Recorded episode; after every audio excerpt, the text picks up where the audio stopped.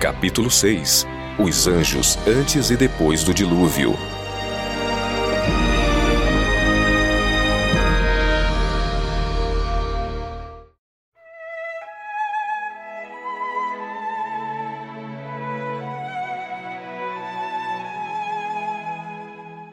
O plano da salvação é explicado mais amplamente.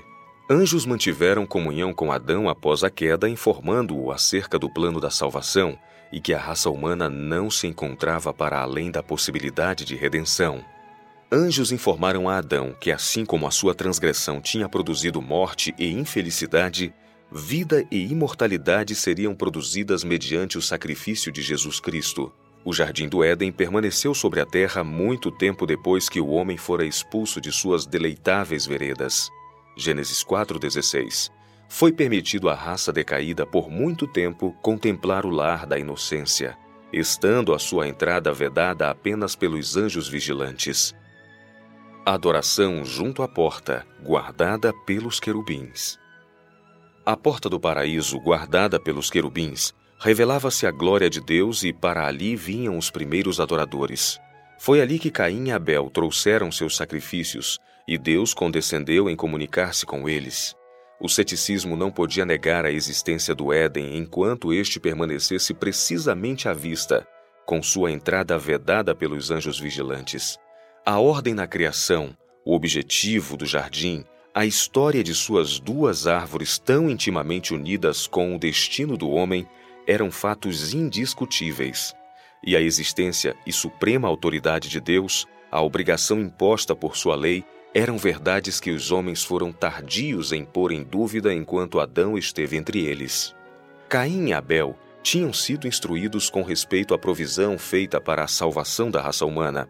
Deles era requerido que praticassem um sistema de humilde obediência, mostrando sua reverência a Deus e sua fé no Redentor prometido, dependendo dele, mediante a morte dos primogênitos do rebanho e a solene apresentação do sangue como uma oferta queimada a Deus. Caim não estava disposto a seguir estritamente o plano de obediência e procurar um cordeiro e oferecê-lo com os frutos da terra. Meramente tomou do fruto da terra e desrespeitou as exigências de Deus. Abel aconselhou seu irmão que não viesse diante do Senhor sem o sangue do sacrifício.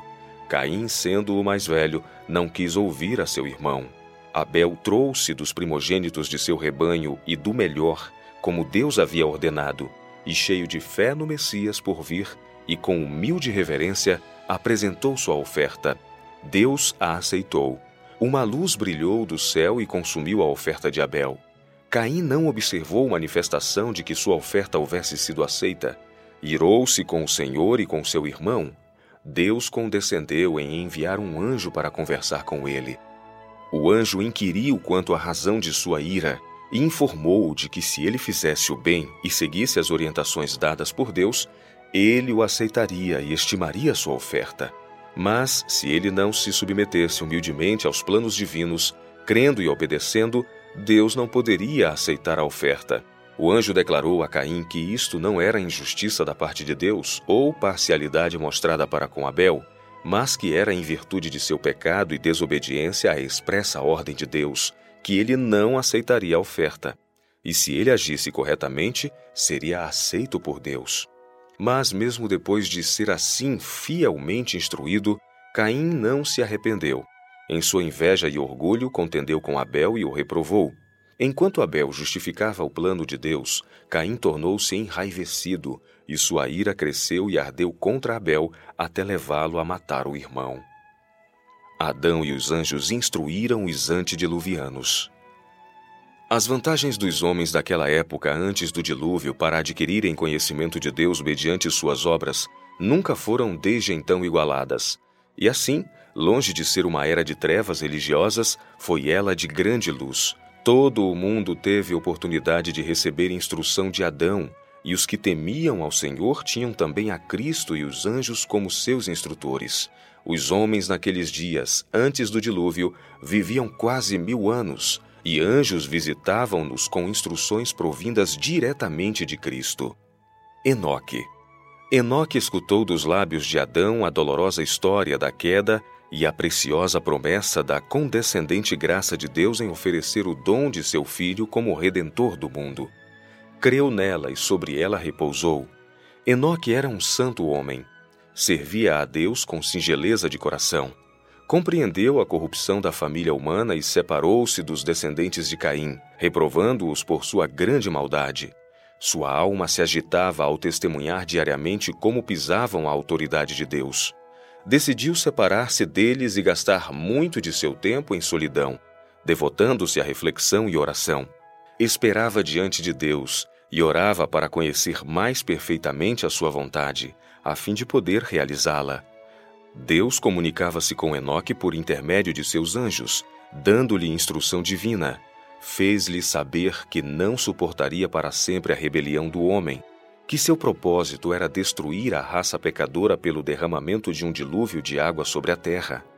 O Senhor abriu mais amplamente para Enoque o plano da salvação, e pelo espírito de profecia transportou-o através de gerações que viveriam depois do dilúvio e mostrou-lhe os grandes eventos relacionados com o segundo advento de Cristo e o fim do mundo. Enoque sentia-se perturbado com respeito aos mortos. Parecia-lhe que os justos e os ímpios iriam para o pó juntamente e que este seria o fim de ambos.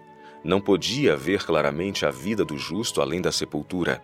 Em visão profética, foi instruído com relação ao Filho de Deus, que devia morrer como sacrifício pelo homem, e foi-lhe mostrada a vinda de Cristo nas nuvens do céu, acompanhado da multidão de anjos, a fim de dar vida aos justos mortos e resgatá-los da sepultura. Enoque fielmente transmitiu ao povo tudo o que Deus lhe havia revelado pelo espírito de profecia. Alguns creram em suas palavras e volveram de sua maldade para o temor e adoração a Deus. Enoque escolhia certos períodos para retiro, não desejando que as pessoas o encontrassem, pois elas interrompiam sua santa meditação e comunhão com Deus. Não se excluía permanentemente do convívio social com os que o amavam e ouviam suas palavras de sabedoria, Tampouco se apartava completamente dos corruptos. Encontrava-se com os bons e os infiéis a determinados intervalos, labutando para fazer volver os ímpios de seus maus caminhos. Enoque continuou a crescer celestialmente enquanto se comunicava com Deus. O Senhor amava Enoque porque ele firmemente o seguia, aborrecendo a iniquidade, e fervorosamente buscava o conhecimento celestial para fazer com perfeição a sua vontade anelava unir-se ainda mais estreitamente a Deus, a quem temia, reverenciava e adorava. O Senhor não permitiria que Enoque morresse como os demais homens. Enviou anjos para levá-lo ao céu sem provar a morte. Na presença de justos e ímpios, foi Enoque removido deles. Aqueles que o amavam pensaram que Deus pudesse havê-lo deixado em algum de seus lugares de retiro, Entretanto, depois de o procurarem diligentemente, não sendo capazes de encontrá-lo, entenderam que ele não mais seria achado, pois Deus o levara. As flamejantes carruagens de Deus foram enviadas para recolher este santo homem, e ele foi conduzido ao céu. O Senhor me proporcionou uma vista de outros mundos. Foram-me dadas asas, e um anjo me acompanhou da cidade a um lugar fulgurante e glorioso. Então fui levado a um mundo que tinha sete luas. Vi ali o bom e velho Enoque, que tinha sido trasladado. Em sua destra tinha uma palma resplendente, e em cada folha estava escrito Vitória. Pendia-lhe da cabeça uma grinalda branca, deslumbrante, com folhas, e no meio de cada folha estava escrito Pureza. E em redor da grinalda havia pedras de várias cores que resplandeciam mais do que as estrelas e lançavam um reflexo sobre as letras, realçando-as. Na parte posterior da cabeça havia um arco em que rematava a grinalda, e nele estava escrito Santidade. Sobre a grinalda havia uma linda coroa que brilhava mais do que o sol. Perguntei-lhe se este era o lugar para onde fora transportado da terra, e ele disse: não é. Minha morada é na cidade, e eu vim visitar este lugar. Enoque representa os que ficarão sobre a terra e serão trasladados sem experimentarem a morte. Representa o grupo que deverá viver entre os perigos dos últimos dias, aqueles que serão rodeados de toda a corrupção, vileza, pecado e iniquidade, mas ainda assim se manterão imaculados. Podemos proceder como Enoque. Foi tomada a provisão em nosso favor. Anjos de Deus, excelentes em poder, são enviados para ministrar aos herdeiros da salvação. Estes anjos, ao perceberem que estamos fazendo o último esforço possível para sermos vencedores, realizarão a sua parte, e sua luz brilhará em torno de nós, dissipando a influência dos anjos maus que nos rodeiam. Criarão uma fortificação semelhante a muros de fogo à nossa volta. Noé. Aqueles que viveram nos dias de Noé e Abraão eram mais semelhantes aos anjos na forma, graça e força. Desde então, cada geração vem se tornando mais fraca.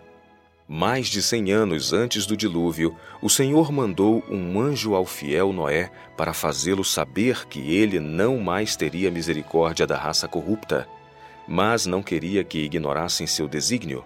Instruiria a Noé e faria dele um fiel pregador para advertir o mundo da breve destruição, de modo que os habitantes da terra ficassem sem escusas anjos foram enviados a recolher das florestas e campos os animais que Deus havia criado. Os anjos buscaram esses animais e eles os seguiram, de dois em dois, macho e fêmea, sendo que os animais limpos foram de sete em sete. Tudo estava pronto para o fechamento da arca, o que não podia ser feito pelo lado de dentro por Noé. Um anjo foi visto pela multidão escarnecedora descendo do céu e revestido de luz deslumbrante. Parecia com um relâmpago ele fechou a maciça porta e então tomou outra vez seu caminho em direção ao céu. Chega o dilúvio. A despeito da solene demonstração do poder de Deus que haviam contemplado da inusitada presença dos animais que provinham dos bosques e campos em direção à arca, do anjo de Deus que desceu do céu revestido de terrível majestade e fechou a porta da arca, os antediluvianos endureceram o coração e prosseguiram divertindo-se e zombando das manifestações do poder divino. Entretanto, no oitavo dia, os céus se enegreceram. A chuva jorrou das nuvens situadas acima deles. Era algo que jamais haviam testemunhado. O temporal aumentou em violência até que as águas pareciam jorrar do céu em cataratas. Jatos de água surgiram da terra com indescritível força, lançando maciças rochas a centenas de metros de altura para em seguida caírem e serem sepultadas nas profundezas da terra. A violência da tempestade aumentou e, por entre a fúria dos elementos, escutavam-se os lamentos das pessoas que haviam desprezado a autoridade de Deus. Árvores, construções, rochas e terra eram arremessados em todas as direções. O terror dos homens e animais ultrapassava qualquer descrição. Até mesmo Satanás, obrigado a permanecer em meio aos elementos em fúria, temeu por sua vida. Anjos excelentes em poder guiaram a arca e a preservaram do perigo. A cada momento, durante o tenebroso temporal de quarenta dias e quarenta noites, a preservação da arca representou um milagre do Todo-Poderoso. Após o dilúvio, Noé e sua família esperaram ansiosamente o rebaixamento das águas. Ele desejava retornar à terra enviou um corvo para voar ao exterior e outra vez de volta à arca. Não obteve a informação desejada, de modo que enviou uma pomba. Esta, não encontrando lugar para pousar, retornou à arca. Depois de sete dias, a pomba foi novamente solta, e quando se viu em seu bico uma folha de oliveira, houve grande regozijo por parte daquela família de oito pessoas, que por tanto tempo haviam estado fechados na arca. Novamente um anjo desceu e abriu a porta da arca. Noé podia remover a cobertura do barco, mas não era capaz de abrir a porta que Deus fechara. Deus falou a Noé por intermédio do anjo que abriu a porta e ordenou àquela família que saísse da arca levando consigo todos os seres vivos que ali haviam permanecido. Depois de sair da arca, olhou Noé aos fortes animais ferozes que com ele saíram Olhou também para sua família de apenas oito pessoas e sentiu grande temor de que as feras fossem destruí-los. Mas o Senhor enviou um anjo a seu servo com esta mensagem: E será o vosso temor e o vosso pavor sobre todo animal da terra e sobre toda ave dos céus. Tudo o que se move sobre a terra e todos os peixes do mar na vossa mão são entregues. Tudo quanto se move que é vivente será para vosso mantimento. Tudo vos tenho dado como a erva verde. Gênesis 9, 2 e 3. Os construtores da Torre de Babel. Alguns dos descendentes de Noé logo começaram a apostatar. Alguns descriam da existência de Deus, outros criam que Deus existia. Aqueles que eram inimigos de Deus se sentiam diariamente reprovados pela justa conversação e piedosa vida daqueles que amavam, obedeciam e exaltavam a Deus. Os descrentes consultaram entre si e decidiram separar-se dos fiéis. Viajaram a uma certa distância daqueles, escolhendo uma vasta planície para habitar. Construíram então uma cidade e conceberam a ideia da edificação de uma grande torre que alcançasse as nuvens, para que pudessem não mais ser dispersados. Construíram sua torre a uma altura muito maior do que as águas haviam alcançado durante o dilúvio e assim seriam como deuses e governadores do povo. Exaltaram-se contra Deus. Ele, porém, não lhes permitiria completar seu trabalho. Tinham construído a torre até grande altura quando o Senhor mandou dois anjos para confundi-los em seu trabalho. Os anjos confundiram sua linguagem.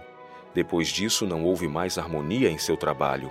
Irados uns com os outros e sem saber a que atribuir os mal entendidos e estranhas palavras entre eles, abandonaram a empreitada. Separaram-se uns dos outros e se espalharam sobre a terra. Até aquele tempo, os homens haviam falado uma única língua. Raios do céu, como um sinal da ira de Deus, quebraram a porção superior da torre, lançando-a por terra.